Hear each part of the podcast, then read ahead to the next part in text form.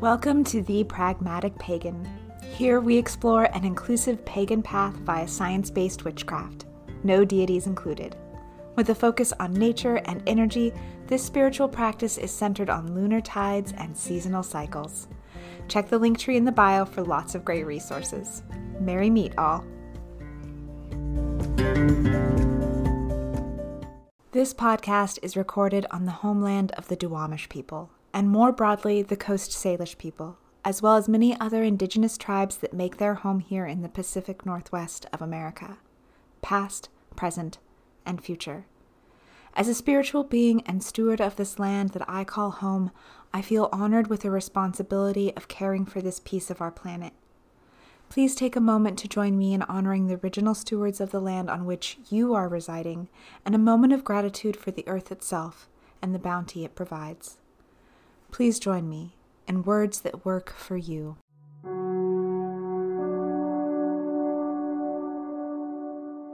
To the ancestors that hold this ground, and for those spirits yet to come, may you fill me with guidance as I learn my place as a steward of this land and its creatures. In the gift of this role, I hold gratitude for all that surrounds me, for the water which cleanses me, for the earth's fruit which nourishes me, for the air that breathes life, for the fire that warms as it burns, and for the divine cosmos within. I am a child of the universe, at one with the trees and the stars. May the tides of the moon fill me with silver and the sunbeams tint me in gold. From light to dark, from birth to death, spring to winter, new moon to full, and back again. It is a beautiful world, one worth protecting. This I will. As within, so without. As above, so below. As I am, so mote it be. The pragmatic pagan participates in real rent Duwamish as a way to compensate for the land that was stolen through violence and broken land treaties.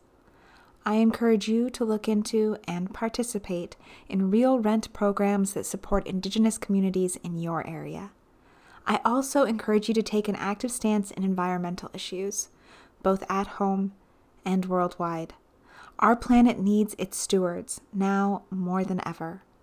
It can be as simple as picking up trash in your neighborhood, using less water, and buying local goods. Check out the link tree in the bio for more great ways to connect with our planet and give back.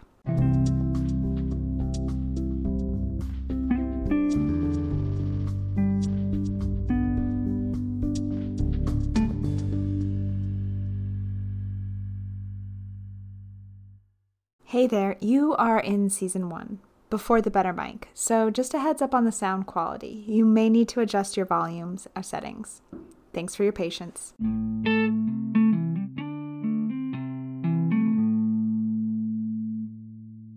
Here in September, the days are already growing darker, and as we approach the fall equinox, the waning moon is even more potent in harvesting gratitude, hinting at the edge of sacrifice as day gives way to the darkness of night. The winter is the moon's domain, and already we can feel the pull on the ethereal planes. The waning moon comes as the earth's shadow is cast over the moon, and there are three separate phases during this time before we reach the dark or new moon. Each phase with their own approach and importance. Your spell work is not done yet, so hold on to that intent from the full moon. Then go deeper. As the moon gains its shadow, it's time to take a look at your own energy and practices that might thwart your spell work, because you still want to be meditating on your intent and making it out into the world, still humming that little tune out into the universe. What personal habits are you fostering that are holding you back? Spend some time meditating on what life would be like without those habits. How are your thought patterns holding you back or interfering with your intent? It is also a time about practical steps to continue your spell work and banishing energy that may be in the way of your intent. No matter what spell work also requires real life legwork. You have to be realistic about the steps you are taking to help that energy along. The next few mini sections will give you a couple of ideas where you might start. So grab that pen and paper. Need more financial abundance? Great. Time to pull out that sheet and make a budget. Not sure where to start? Here are a few quick tips.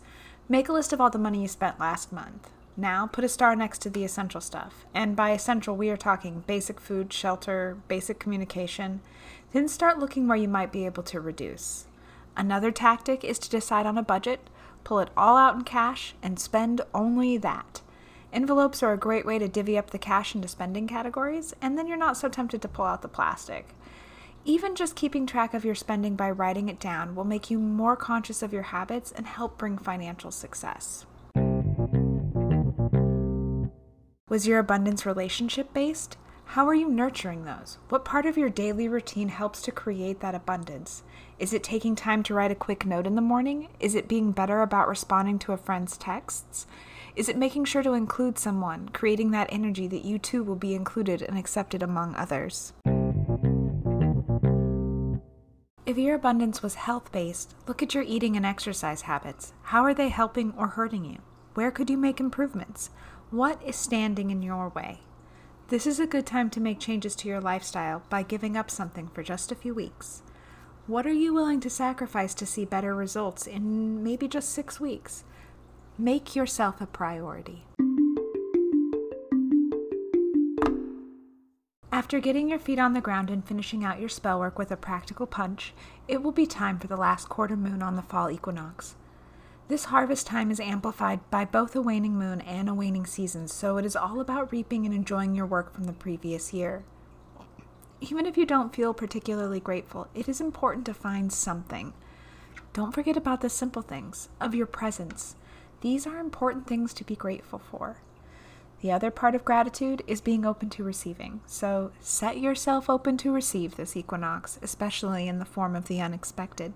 As we approach the new moon, you will shift into the rest and restorative phase of the waning moon cycle. Be sure to take the time to just be still, be present. Like the last quarter moon as it lets go of its light, we must be sure to let go of what does not serve us. This is both done out of need and also out of love. Tough choices about your own path may come at this time. Listen to what the universe is telling you and prepare for the coming new moon. Have a topic you want to learn more about or a request for a spell? Please let me know. Your suggestion may be featured in an upcoming podcast. You can find me on Instagram at the Pragmatic Pagan, on Twitter at Pagan Pragmatic, or on Facebook at A Pragmatic Pagan.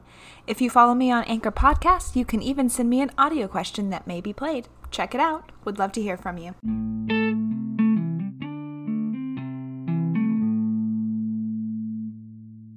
As always, thanks for listening to The Pragmatic Pagan. Please join me next time for more practical ways to bring your inner witch to everything you do.